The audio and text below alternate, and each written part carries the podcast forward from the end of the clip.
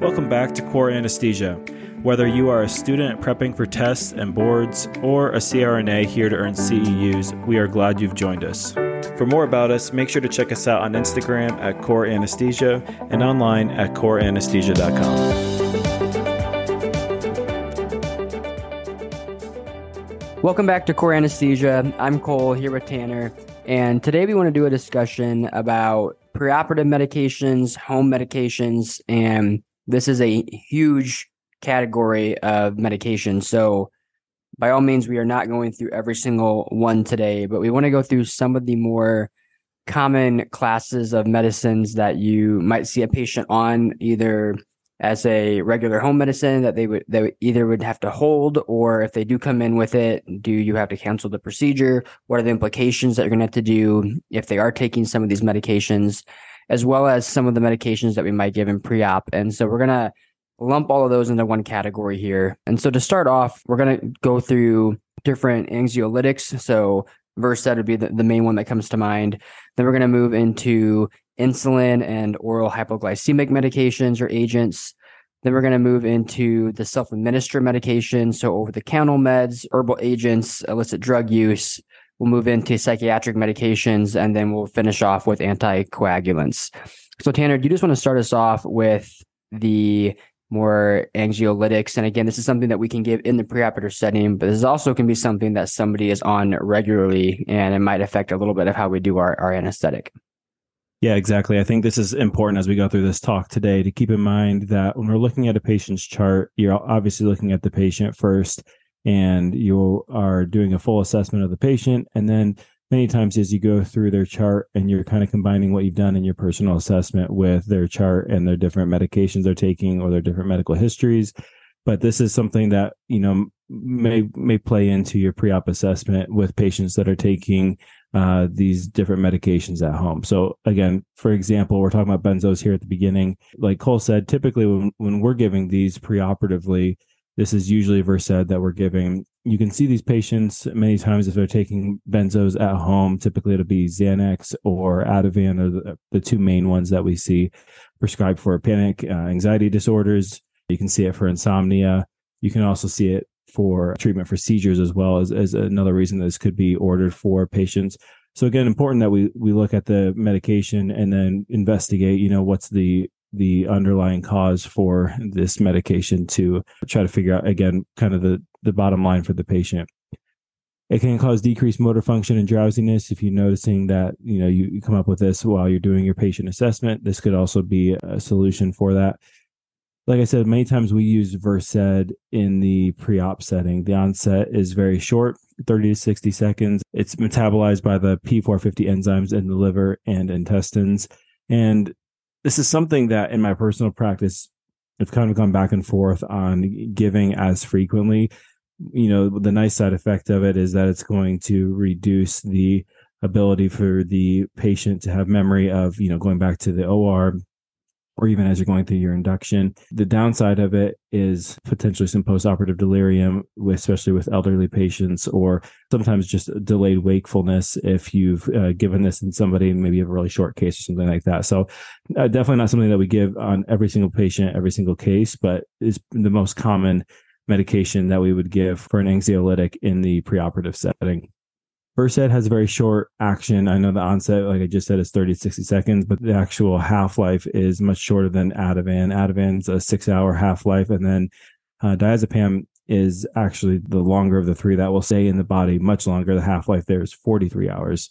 The patient is going to wake up or kind of clear this drug or clear the side effects, I should say more accurately, because of redistribution uh, rather than elimination from the body. Versed especially does have an active metabolite. So that's one hydroxymidazolam, and that would be excreted in the renal system. So very important that you consider this for patients that have any kind of renal disease the things that we really like about these medications when we're talking about the perioperative setting i already mentioned this a little bit but if you do have a patient that has any issues with a uh, seizure disorder it is you know decreases anticonvulsant effects. It does provide anterograde amnesia. Remember it's not retrograde amnesia. Anterograde amnesia though is a benefit as you're going back to the or It's nice for the patients, again, just to provide some relief from any kind of anxiety they're feeling as they're going back to the OR. Keep in mind, though, there's no analgesia with giving any Versed. Another nice profile of this medication is that it has very limited cardiac and respiratory side effects, so safe to give with your patients who have cardiac history or respiratory history. Many times we'll give this in, in pairing if we're trying to do an alternate induction for somebody who has, you know, the cardiac history. Then you could give, you know, some Versed. Again, that's going to cause that anterograde amnesia, which will help if you're giving lighter induction doses then you can mix in some other things. So many times it's nice with those cardiac inductions. Make sure you do not give this for patients with porphyria. We have on our induction IV agent episode a much longer discussion about that. So I won't go into that here, but it's important to remember. The last thing I want to mention with these benzos, we know these work on the GABA receptor. You're going to reverse with flumazenil. That's going to be a reversal here. It doesn't cause anxiety because it's not an inverse agonist. So you don't have to be worried that just by reversing the effects here that you're going to actually cause anxiety. So that, that's a, something to keep in mind. It does have a shorter half life than many benzos, so you may need to redose it. And then for dosing of this, keep in mind it's 0.2 milligram doses up to a milligram dose. You can see some seizures in patients with chronic benzo use. So again, keep that in mind if you're reversing with flumazenil. So next, let's talk about patients who are either on insulin or oral hypoglycemics. And this is going to be for the patients that either have type 1 or type 2 diabetes.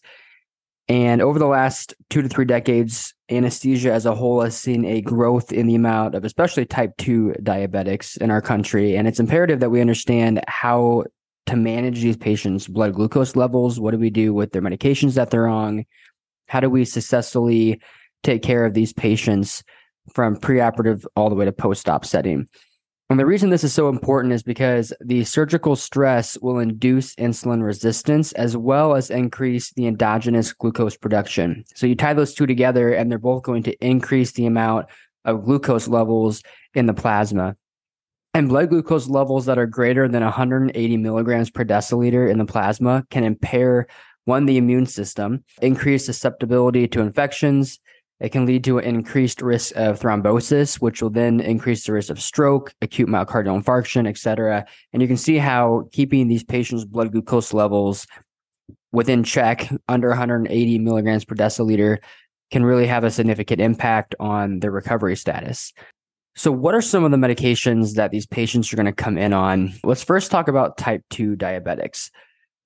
So, with, with type 2 diabetics, they're going to be on these oral hypoglycemic medications, most likely. And the first line medication, almost by and large, that is that is started on type 2 diabetics is metformin. So if metformin is then unable to control the blood glucose levels, it's unable to keep them in check, then another oral glucose lowering drug is going to be started, and we'll get into those here in a second. And they're going to be grouped based on their mechanism of action.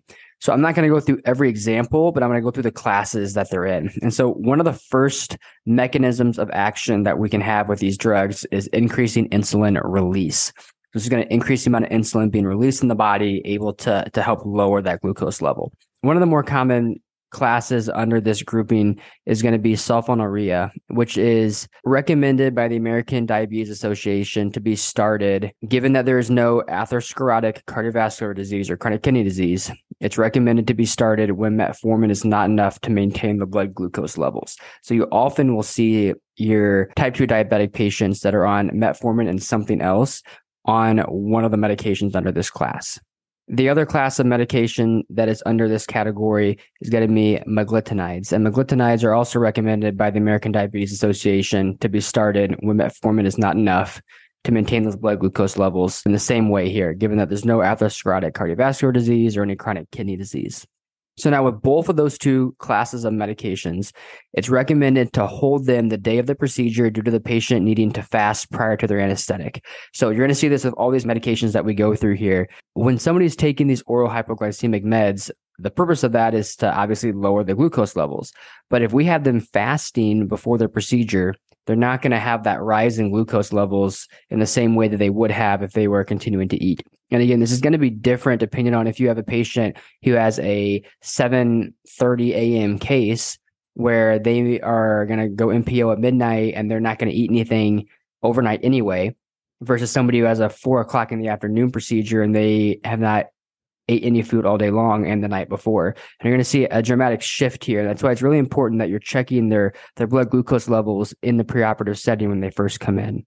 But again, the overarching recommendation uh, of what to do for these patients is de- depending on what time of day they're, they're starting at regardless of that you still have them hold it the day of the procedure so they can take it even that night before. But when they first come in you should monitor to ensure that no hyper or hypoglycemia is present.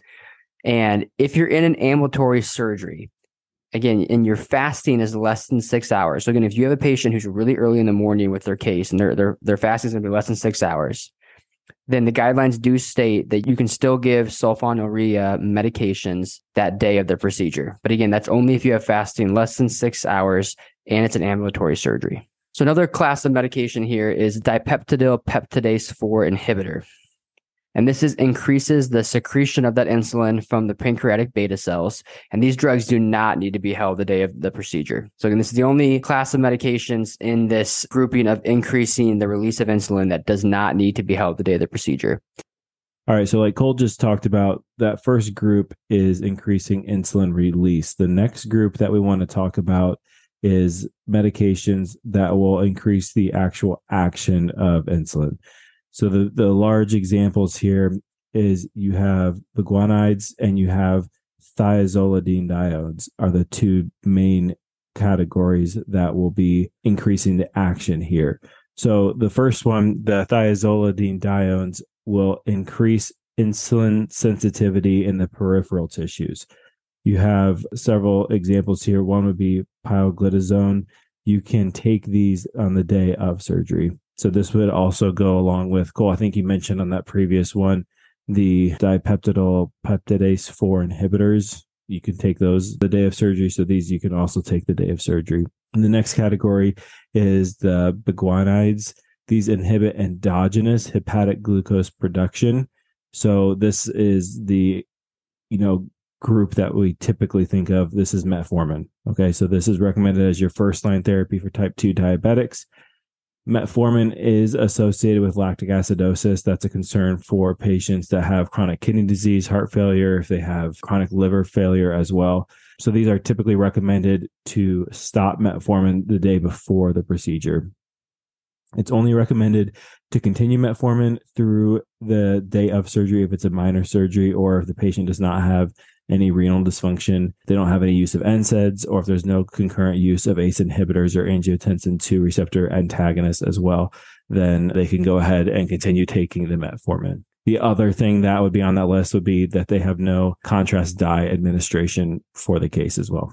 You can go ahead and start metformin again after the case once oral intake has been started. So again, just holding it the morning of surgery except for those specific scenarios that I just mentioned. And then again, just start it as soon as they're taking intake orally after the case. These next categories are medications that reduce glucose absorption. So this would be alpha glucosidase inhibitors. These will prevent intestinal glucose absorption. Like I just said, you can hold these drugs when the patient is fasting on the day of surgery. And just like we mentioned with metformin, you can go ahead and start these once the diet is restarted. The last overarching group here is the medications that will increase urinary glucose elimination. So this is sodium glucose cotransporter 2 inhibitors. You these will block the sodium glucose cotransporter 2 in the kidneys. So this will increase excretion of glucose and prevent reabsorption. Risk here is for ketoacidosis because you can have insulinopenia, hypovolemia, and you can also have increased levels of counter regulating hormones, and that would be like glucagon or cortisol, also epinephrine. So, patients that are undergoing anesthesia on these medications are at risk, like I just said, for ketoacidosis. So, it's recommended you don't take these on the day of surgery. Again, you can restart these after nutrition is restarted. With all of these, I think that, you know, typically the main ones that we're going to see is metformin. That's the one that you see most commonly but it's important to understand the different mechanisms of these different class of medications, how they're working. So we have increasing insulin release, we have increasing the actual action of insulin, we have reducing glucose absorption in the gut, and then we have increasing urinary glucose elimination. These four different methods of managing type 2 diabetes. And it's important that we know the differences in if we're going to continue them, if we're going to cancel them, and then also the different risk factors, whether that is ketoacidosis or lactic acidosis or you know what have you with the different medications what you can be looking out for with these patients that are on these medications. With all of these for type 2 diabetes patients on oral hypoglycemic medications it's important it's imperative that we're monitoring the blood glucose throughout the perioperative period. Insulin can be given when blood glucose is greater than 180 and then also you want to be making sure that you know these patients are not too low. Typically we're thinking about holding these different oral hypoglycemic medications then you're probably thinking that you'll be more on the hyperglycemic side. But you never know patients may have you know accidentally taken them or you know they could have an abnormal response. And so you want to make sure that you're also looking out for increased lethargy or uh, you know alterations that would be a sign of decreased blood glucose as well. So for type 1 diabetic patients they have an absolute deficiency in insulin. So there needs to be continually th- this insulin given to the patient, even with fasting prior to a procedure. And this is so that the patient doesn't have ketosis form. We, we want to prevent ketosis from forming. And so it's recommended, and again, this depends on the literature that you read and the patient's risk factors for hypoglycemia, but it's recommended to continue somewhere between 50 to 80% of the patient's basal insulin dose the evening before and the morning of the surgery. So their basal insulin dose to continue at about half, even up to a little bit more. Some sources I've read say even down to 25%. But again, you have to take in the risk factors of how, how much at risk is this patient for forming hypoglycemia prior to coming into the preoperative setting. Now, long acting insulin, so glargine and detemir, should be reduced by 20 to 30% the night before and the day of the surgery. Intermediate acting insulin, the risk is higher than for hypoglycemia if you if you give the intermediate acting. So a reduction in at least 50% of this dose is recommended the day before and the day of surgery. And when you get the patient to pre-op, again with all these medications, when when anybody that's a type 1 or type 2 diabetic, it's recommended that when they first get to pre-op, you check the patient's blood glucose level. And if it's greater than 200 milligrams per deciliter, then 50% of the dose should be given. So if they're, for example, here, if they're on intermediate acting insulin, they get to the preoperative setting, it's over 200. You give 50% of, of that intermediate acting insulin. And if the glucose is less than 200 milligrams per deciliter, then you don't worry about it. However, in patients that take high doses of basal insulin, so greater than 60% of their total daily insulin, greater than 60% of that is just the basal insulin, or if the total daily insulin dose is greater than 80 units, or if they're at high risk for the hypoglycemia I talked about. So examples of this would be elderly patients, renal or hepatic insufficiency patients, prior hypoglycemic episodes. If any of those apply, then your basal insulin dose should be reduced by more than 50%, down to even 75% reduction. And that's again just to minimize that hypoglycemic risk. And then for people that are on long ultra long acting insulin, owing to that such long half life, then that dose reduction should be made at least three days before surgery.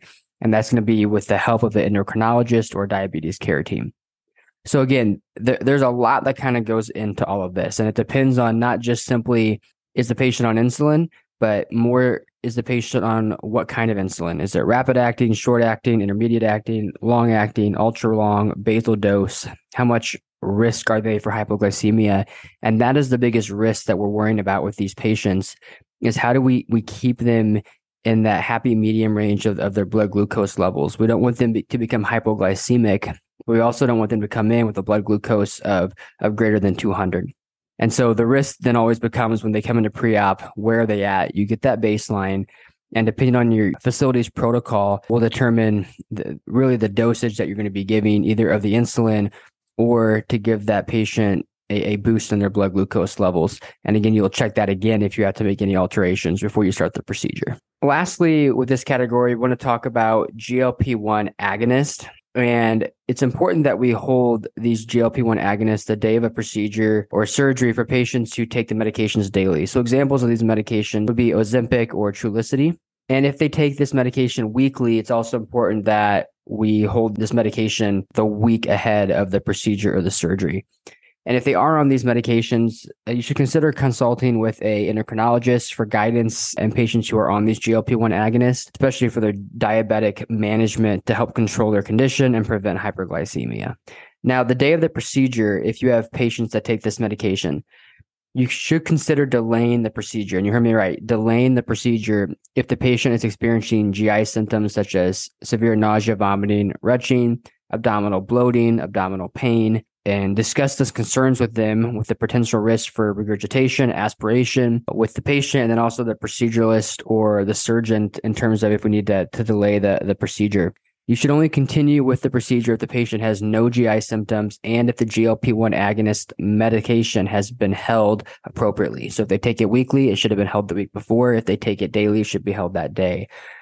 And if the patient has no GI symptoms, but they still got the GLP 1 agonist, they did not hold it, then we should use precautions based on the assumption that they have a full stomach. So you're going to be considering an RSI here. You can consider using an ultrasound to evaluate the stomach contents. If the stomach is empty, then you can proceed as usual. And if it is full, that gastric ultrasound is inconclusive, or you're not able to do that ultrasound, then you should either consider delaying the procedure or proceed using a full stomach precautions. And again, this should all be explained to the patient ahead of time about the potential risk for regurgitation, aspiration before you move forward with the procedure.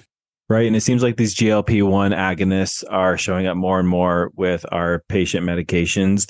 And we pulled our information here from the ASA guidelines, but it's important that you also just make sure that you're adhering to the different organizational guidelines that you have at your hospital as well. I know there's, you know, different maybe varying here on some small details about how you would manage these patients' day of surgery.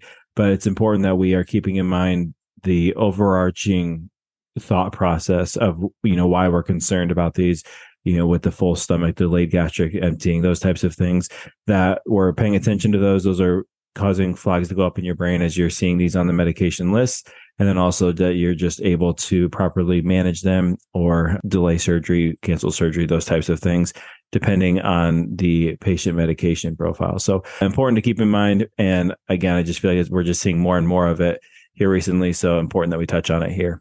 We've talked about anxiolytics. We've talked about glucose management. Now we're going to move into some different medications the patients might be taking at home. Here we're going to mainly talk about herbal agents and then also illicit drug use. And so I'm going to start here with herbal agents that the patients might be taking.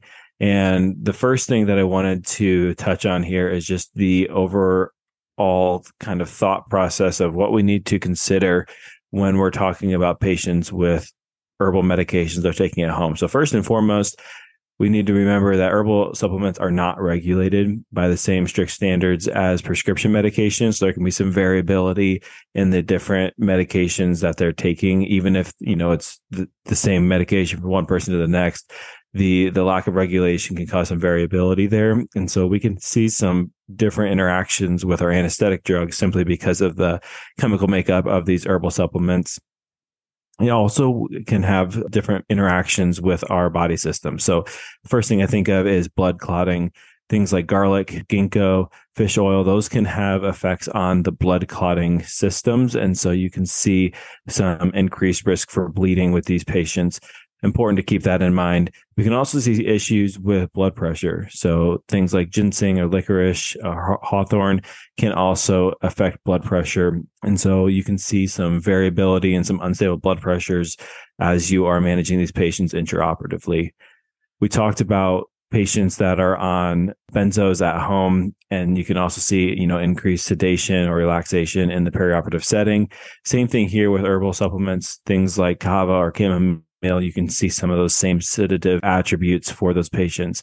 and that might be something that's explaining the different you know situation that you're seeing with your patient. Something that is less visible but just as real is the liver function that these herbs can affect as well. So you can see differences in the liver's metabolic pathway. So these different herbs that can be actually changing how our body processes through the medications that we're giving intraoperatively. So you can see these enzymes being ramped up, and then you can see them chewing through different anesthesia medications very fast. So St. John's wort, for example, can induce some enzymes that will speed up the drug metabolism and you'll notice that the drugs they're giving just aren't lasting as long and that's simply because of the different herbal medications they're taking at home I mentioned some of the specific ones there that have issues with, you know, blood pressure or clotting issues or maybe some uh, sedative properties as well. A couple that I just wanted to mention here. So garlic is something that we see pretty frequently. Some people will take it to lower cholesterol and blood pressure, but that's where you can see some increased bleeding in the intraoperative setting. Ginkgo, people will take that to improve memory, but again, you can also see increased risk of bleeding as well. And then ginseng, so another G here, typically uh, given to help improve concentration, and that can also increase your heart rate. And then again, you can see the higher risk of bleeding there. The other one that I wanted to mention, I mentioned St. John's wort, and so that is going to be used to help alleviate anxiety, but you can also see prolonged effects of anesthesia there. And then also vitamin E is another one I wanted to mention that can increase the risk for bleeding and then also can cause some blood pressure instability as well those are the main ones I wanted to talk about with the herbal side effects. Again, it's important that you know you're you're able to look things up if you need you know if you have a specific medication they're taking at home that you're not familiar with. Again, here we can't touch on every single possible thing that they might be taking, but we want to connect why that's important to our anesthetic and how that can actually change our anesthetic or cause different issues in the perioperative setting. And so hopefully that is a quick rundown of different herbal agents and how that can affect our anesthetics. Another part that I wanted to touch on here is the illicit drug use. And this is something that, again, is all across the board, and we can't go into every single specific here. We'll go into some of the major ones that we see in the operating room or in the perioperative setting, but we don't have time to go through every single one. But again, we'll start from a high view and we'll go into some specifics here. So, the different things that can happen with illicit drugs you can see them interact with our anesthetic medications with all different types of body systems. So cardiovascular, you can see stimulants like cocaine or amphetamines can have significant significant effects on the cardiovascular system. You can see, especially with amphetamines, a depletion of your catecholamines, and then you can have some severe hypotension that is unresponsive to typical methods of trying to raise a blood pressure. And so that's something that you can see with the cardiovascular side of things. Again, you can see irregular heartbeats, you can see high blood pressure, like I just mentioned, low blood pressure, and then also an increased risk for heart attacks as well. Respiratory depression, you'll see, uh, you know, if they're taking chronic opioids or if they're taking illicit drugs in the form of opioids, then you can see you can have this respiratory depression, especially when you're combining that with our anesthetic medications that we're giving. I mentioned with the herbal agents that the different drugs that are given can sometimes change the metabolism and cause our patients to chew through medications a lot faster. In a similar way, if you're using these chronic drug use can alter the body's response to the anesthesia medication so you can see an increase you know requirement for our anesthetics to see, achieve that same desired effect one more thing I wanted to touch on here is the uh, weakened immune system. Sometimes with the use of illicit drugs, then they can potentially have increased risk for infections after surgery. So important to keep that in, in mind as well. So another thing to consider with this topic is the different drug interactions that can occur. So specifically with marijuana, marijuana can interact with a variety of anesthesia medications, potentially leading to very unpredictable results. So one of the things that we're really concerned about is using intravenous anesthesia medications and how that will affect the central nervous system. So, depending on if the patient is acutely intoxicated or a, a chronic user, will depend on if you need to give more or less uh, your intravenous anesthesia medication. So, if a patient is acutely intoxicated, it, it's going to have a, a, very sedative effect and almost just have an anesthesia depth to begin with. So you're not going to need to give as much of your IV anesthetics. But again, if somebody is chronically on these medications, their tolerance is going to be higher and you're going to need to give a lot more of your anesthesia medications to get a patient to a, a certain MAC level that you're looking for. And again, as I just mentioned, uh, marijuana has sedative effects and its use before surgery might lead to an increased sedation during an- anesthesia. And that again is more going to be if the patient is acutely intoxicated by it. It depends on how close to the, the surgery that the patient actually took marijuana. It can also cause some delayed recovery. So, marijuana is going to affect um, the metabolism of, of other anesthesia medications, which is going to delay the, the wakefulness in a patient and, and keep them prolongedly sedated after surgery some of the anesthetic medications that are metabolized by different liver enzymes that will then be affected by marijuana. This also will draw out the metabolism of those medications and allow them to last a lot longer, which is why we see a patient take longer in recovery to actually wake up. Psychologically, marijuana can have an effect as well, including an altered perception, paranoia, anxiety, and this can potentially be exasperated when you combine the patient with a disorientation that occurs around anesthesia. So, if you have a patient who either you're doing a MAC anesthetic on, you've started to give some medications in pre op, or maybe they're, waking up from a general anesthetic in the post operative setting, whatever the case may be, you often have some disorientation just from the anesthetic effects. But now you you complement that with the marijuana, and it can grow to have an exasperated effect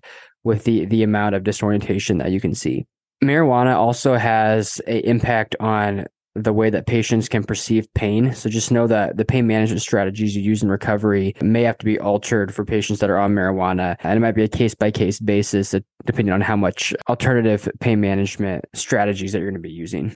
Marijuana is also sometimes used to alleviate nausea and vomiting, but again, it also can cause nausea and vomiting due to a delayed gastrointestinal motility. So just keep in mind here that patients that are on marijuana could also have a complicated recovery process after anesthesia with, with the nausea and vomiting as well. And I briefly mentioned this before, but marijuana can have a, an impact on cognitive memory and cognitive function, which is again just going to aid to the fact that they might feel very disoriented. It'll affect how they perceive and remember their surgical experience. And it, it, can cause and induce temporary amnesia as well. So, so just kind of keep in mind that when you have a patient that's on marijuana, check how regularly, for one, that they are taking marijuana. That'll, that'll, for one, tell you if you're going to be needing to give a lot more anesthetic medications, or if it's something that they were just acutely intoxicated on, it, it, might actually aid in your sedative effects. But again, just know that it can cause a lot of changes in your strategies of taking care of the patient, both intraoperatively as well as postoperatively. All right. Hopefully, you're still tracking with us. We've gone through the different management for glucose medications. We've now gone through different herbal agents and illicit drug use. Now we're going to move on to psychiatric medications. So these are medications the patient will be taking at home prior to an anesthetic. They come to, you know, the hospital for their anesthetic and we need to know how are these medications they're taking going to affect the perioperative setting, how are they going to affect the drugs that we're giving? And it's important that we take a minute to look at this. So, the first group that we're going to talk about are tricyclic antidepressants. Side effects that you can see with these are from the anticholinergics. You can see sedation, urinary tension, constipation, prolonged gastric emptying, dry mouth, blurry vision, all things that you see with anticholinergics. You can see direct myocardial depression. You can see some tachycardia, arrhythmias. This is where we start to, we'll get into this here in a second. EKG interval prolongation. Again, this is something that is probably one of the, the most important things that we need to consider when we're talking about the drugs that we're giving and then some alterations also in contractility that you can see as well. When you hear that list, hopefully you're already starting to think about medications that we could give that might play into that same side effect profile. So if we have a patient that is on these tricyclic antidepressants, then we should be thinking about how these medications that we can give could interact. The the one thing that I think about is serotonin syndrome, and we'll get into this we're talking about SSRIs and SNRIs as well. But you're going to want to avoid opioids like meperidine, methadone, and even fentanyl can play into the serotonin syndrome. You're going to want to avoid things like Zofran. We know that that can play into uh, a patient experiencing serotonin syndrome. And then also tramadol would be another thing that you could potentially be wanting to give that you should be very wary of when these patients are on these tricyclic antidepressants. You can see increased sedation because of the anticholinergic side effects. Try to avoid atropine and scopolamine if you can. And you should also know that this can actually increase your MAC requirement. So as you're sedating these patients, keep that in mind as you are getting them adequately sedated that your MAC might be increased. If you can, try to use multimodal analgesia. If you can, regional anesthesia is great for these patients. Something that on paper probably sounds very, very black and white. And when we're actually providing care for these patients, it, it, there's n- nothing that I just said is an absolute contraindication, but it's something that should be very much on your mind and something that you're considering and really weighing the value versus the risk for these patients? You know is is is this patient at a massive risk for postoperative nausea vomiting on a case that is going to be very sensitive to a patient that is retching after a case? You know are we going to have like a wired shut jaw that we really really don't want to have any nausea vomiting? At that point you can look at their QT as Zofran an option for these patients I know that you can have serotonin syndrome, but when we're thinking about the, you know, the interval prolongation of your EKG, and now you're trying to think about other things that could prolong your QT, this is again a risk benefit conversation to have and and hopefully this is just bringing up some of those things that you should be considering and thinking through. For ssris and srnis as well the side effects that we'll see here sometimes you can see abnormal bleeding. You can also see hypertension, tachycardia, dry mouth, dizziness, a little bit of sedation as well with these patients. For us with anesthesia, you should be thinking about the risk for abnormal bleeding I mentioned serotonin syndrome with the tricyclic antidepressants. Again, this is something that obviously you will be very, very aware of with these SSRIs and SNRIs. And also, again, we're going to be talking here about QT prolongation. You need to be thinking about any of the agents that you have. I think of Zofran immediately that could prolong that QT that you potentially would want to avoid for these patients. You can see an increased duration of action for your benzos and then you're also for your neuromuscular blocking medications as well that when they're on these SSRIs and SNR, SNRIs. So keep that in mind as you're managing these patients might be a solution for an issue that you're having. So lastly, we're going to talk about anticoagulants and we do have a entire episode devoted towards walking through the the platelet plugging, going through PTT, INR, things like that. I'm going to skim through the clotting cascade and everything today, but if you want more information and, and more in-depth information about the clotting cascade, feel free to check out our hematology episode where we, we walk through all of that. We talk about diseases such as von Willebrand factor uh, or von Willebrand disease, et cetera. And we go through things like that. So feel free to check that out. But for today, I, I do want to kind of review some of that anatomy, which makes more sense in my mind where all these different anticoagulation medications fit in. So when you have a platelet plug, an uninjured blood vessel is not going to clot because the endothelium constantly is releasing prostaglandin I2 and nitric oxide, which is going to inhibit platelets from working. Now, when there's an injury to that vessel, though, thromboxane A2 is going to be released, which causes the smooth muscle around the vessel to spasm, which will decrease the blood flow to that site of injury. And this helps then decrease the blood loss and it builds up procoagulants. After that spasm, then there's three steps that occur to form a platelet plug. There's adhesion, activation, and aggregation. So in adhesion, when that layer, the endothelial layer is damaged, it exposes the underlying collagen.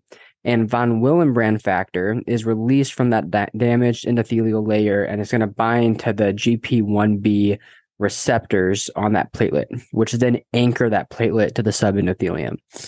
It's then the platelets are going to bind to that collagen and are activated at that point. So activated platelets are once they bind to that collagen, like I said, they'll be activated, and then they release thromboxane A2 and ADP, which in turn activate other platelets, help aggregate them together by allowing the glycoproteins on that platelet to, to bind to fibrinogen.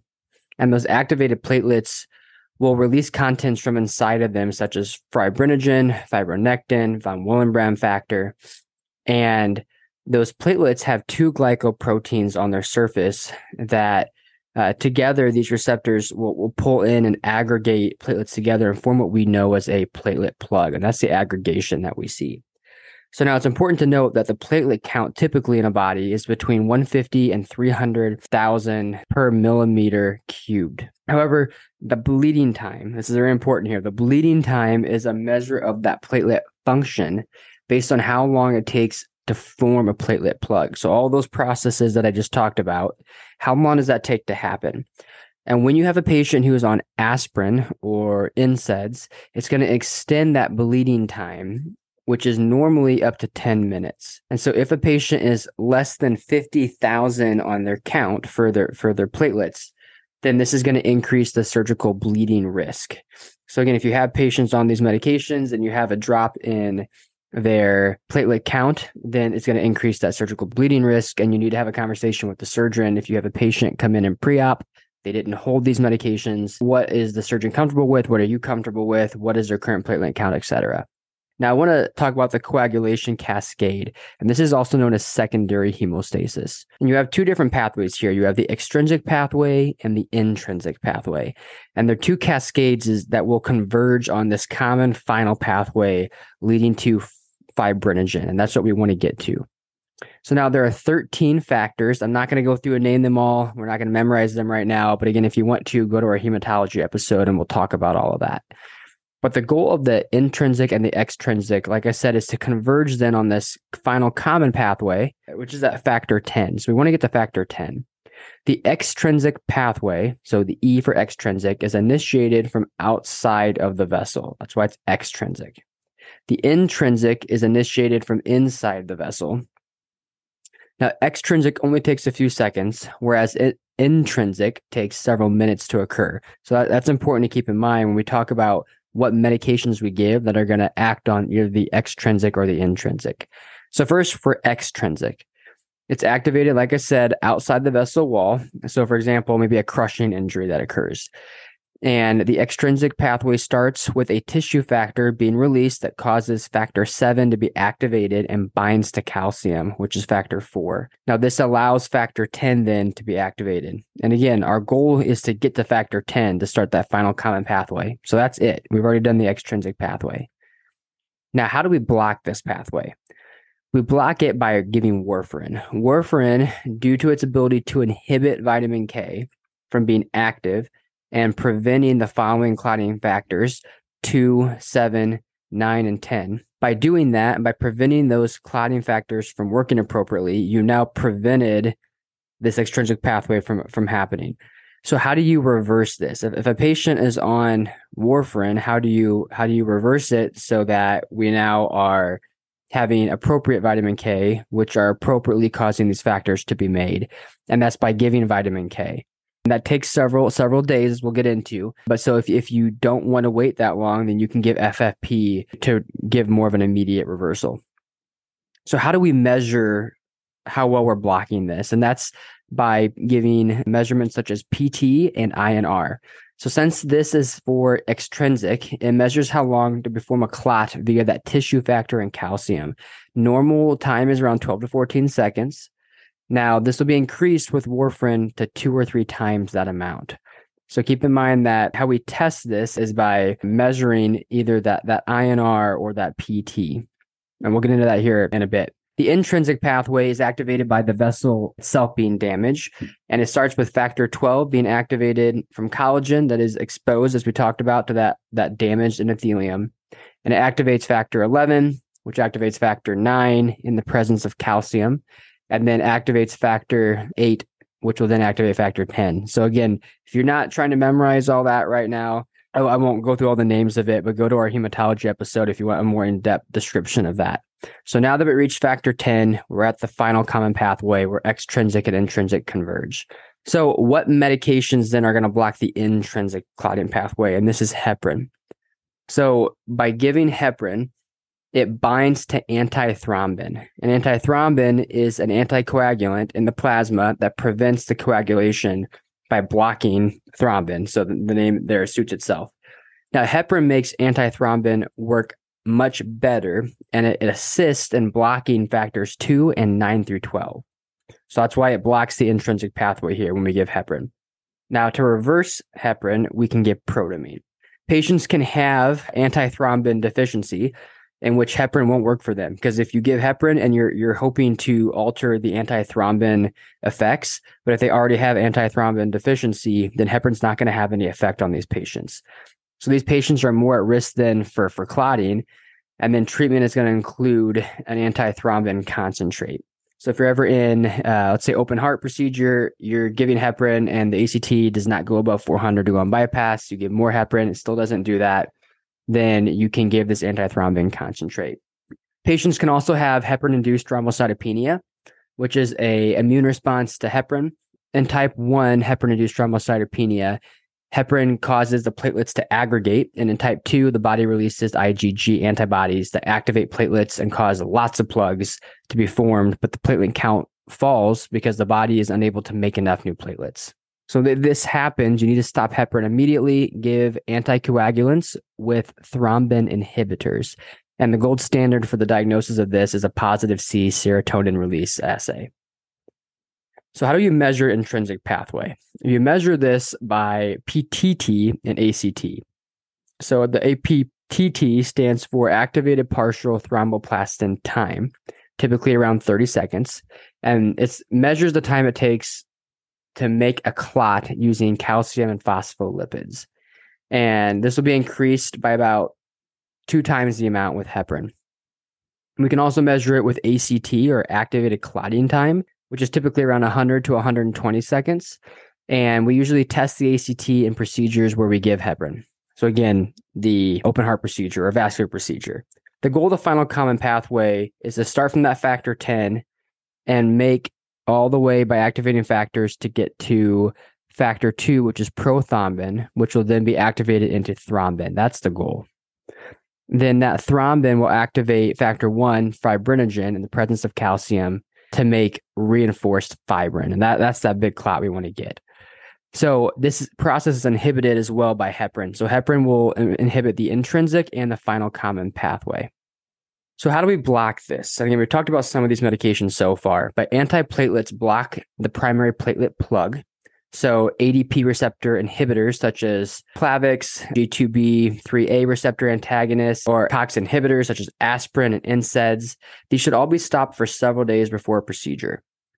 Anticoagulants that block the clotting cascade, such as heparin, again, as we talked about, will block intrinsic and common pathways. You can give thrombin inhibitors such as Hirudin, vitamin K antagonists such as warfarin, which you should stop two to four days before the procedure. As we talked about, this slowly then will be reversed. Additionally, if you need to reverse it quickly, you can give that FFP that we talked about. For neuraxial procedures, if a patient is on heparin, let's say sub Q, if they're on less than 5,000 units every eight hour, then you need to wait four to six hours before the procedure. You need to verify a normal APTT. If it's over 7,500 units, Q8 hours, then you need to wait 12 hours. And then you need to wait one hour after removing the catheter before you restart the next dose. If it's a heparin IV infusion, you need to wait four to six hours. Again, verify your normal PTT uh, prior to the procedure, and then wait four hours after pulling the catheter to restart. If the patient's on Lovenox, say 40 milligrams sub Q daily, you need to wait at least 12 hours prior to these procedures and four hours after pulling out the catheter. Warfarin, again, you need to wait four or five days and verify a normal INR prior to the procedure. And you can remove the catheter when the INR is less than 1.5. And you can go on and on with all these anticoagulations. So you need to look at what your facility's protocols are, different sources. Uh, there's big tables out there with all these different anticoagulants regarding neuraxial procedures. But again, it's important to know what areas they're going to be targeting in this coagulation cascade and what measurement values you need to be looking at, whether it's a PTT, a PT, INR, bleeding time, etc. So hopefully this was a good review for for you in terms of the different types of home medications, preoperative medications that a patient can be on. Again, there's a wide variety of medications in this category, and we don't have time to go through everything uh, today on this talk. But again, hopefully, this is a good review on some of the more main medications that patients will be on and how it will affect our, our anesthetic plan, and then again, adverse effects that we can see from these medications.